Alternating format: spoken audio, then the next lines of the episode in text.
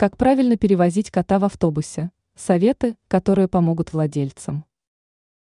Бывают ситуации, когда животное нужно перевести в другое место автобусом.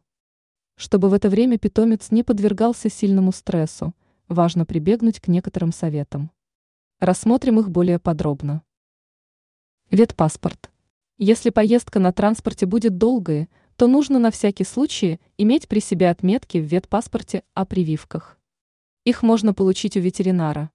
Важно понимать, что перевозить можно только здоровых животных. Прививку нужно делать не раньше, чем за месяц.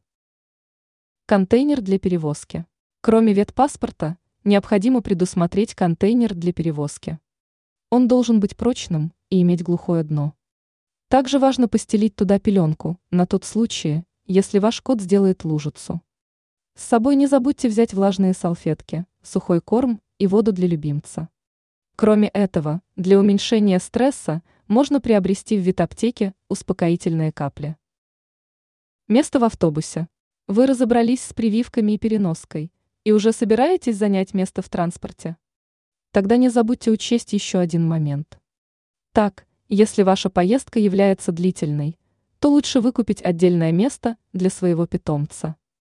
В противном случае переноску придется держать на руках. Теперь вы знаете, как правильно перевозить животное в автобусе.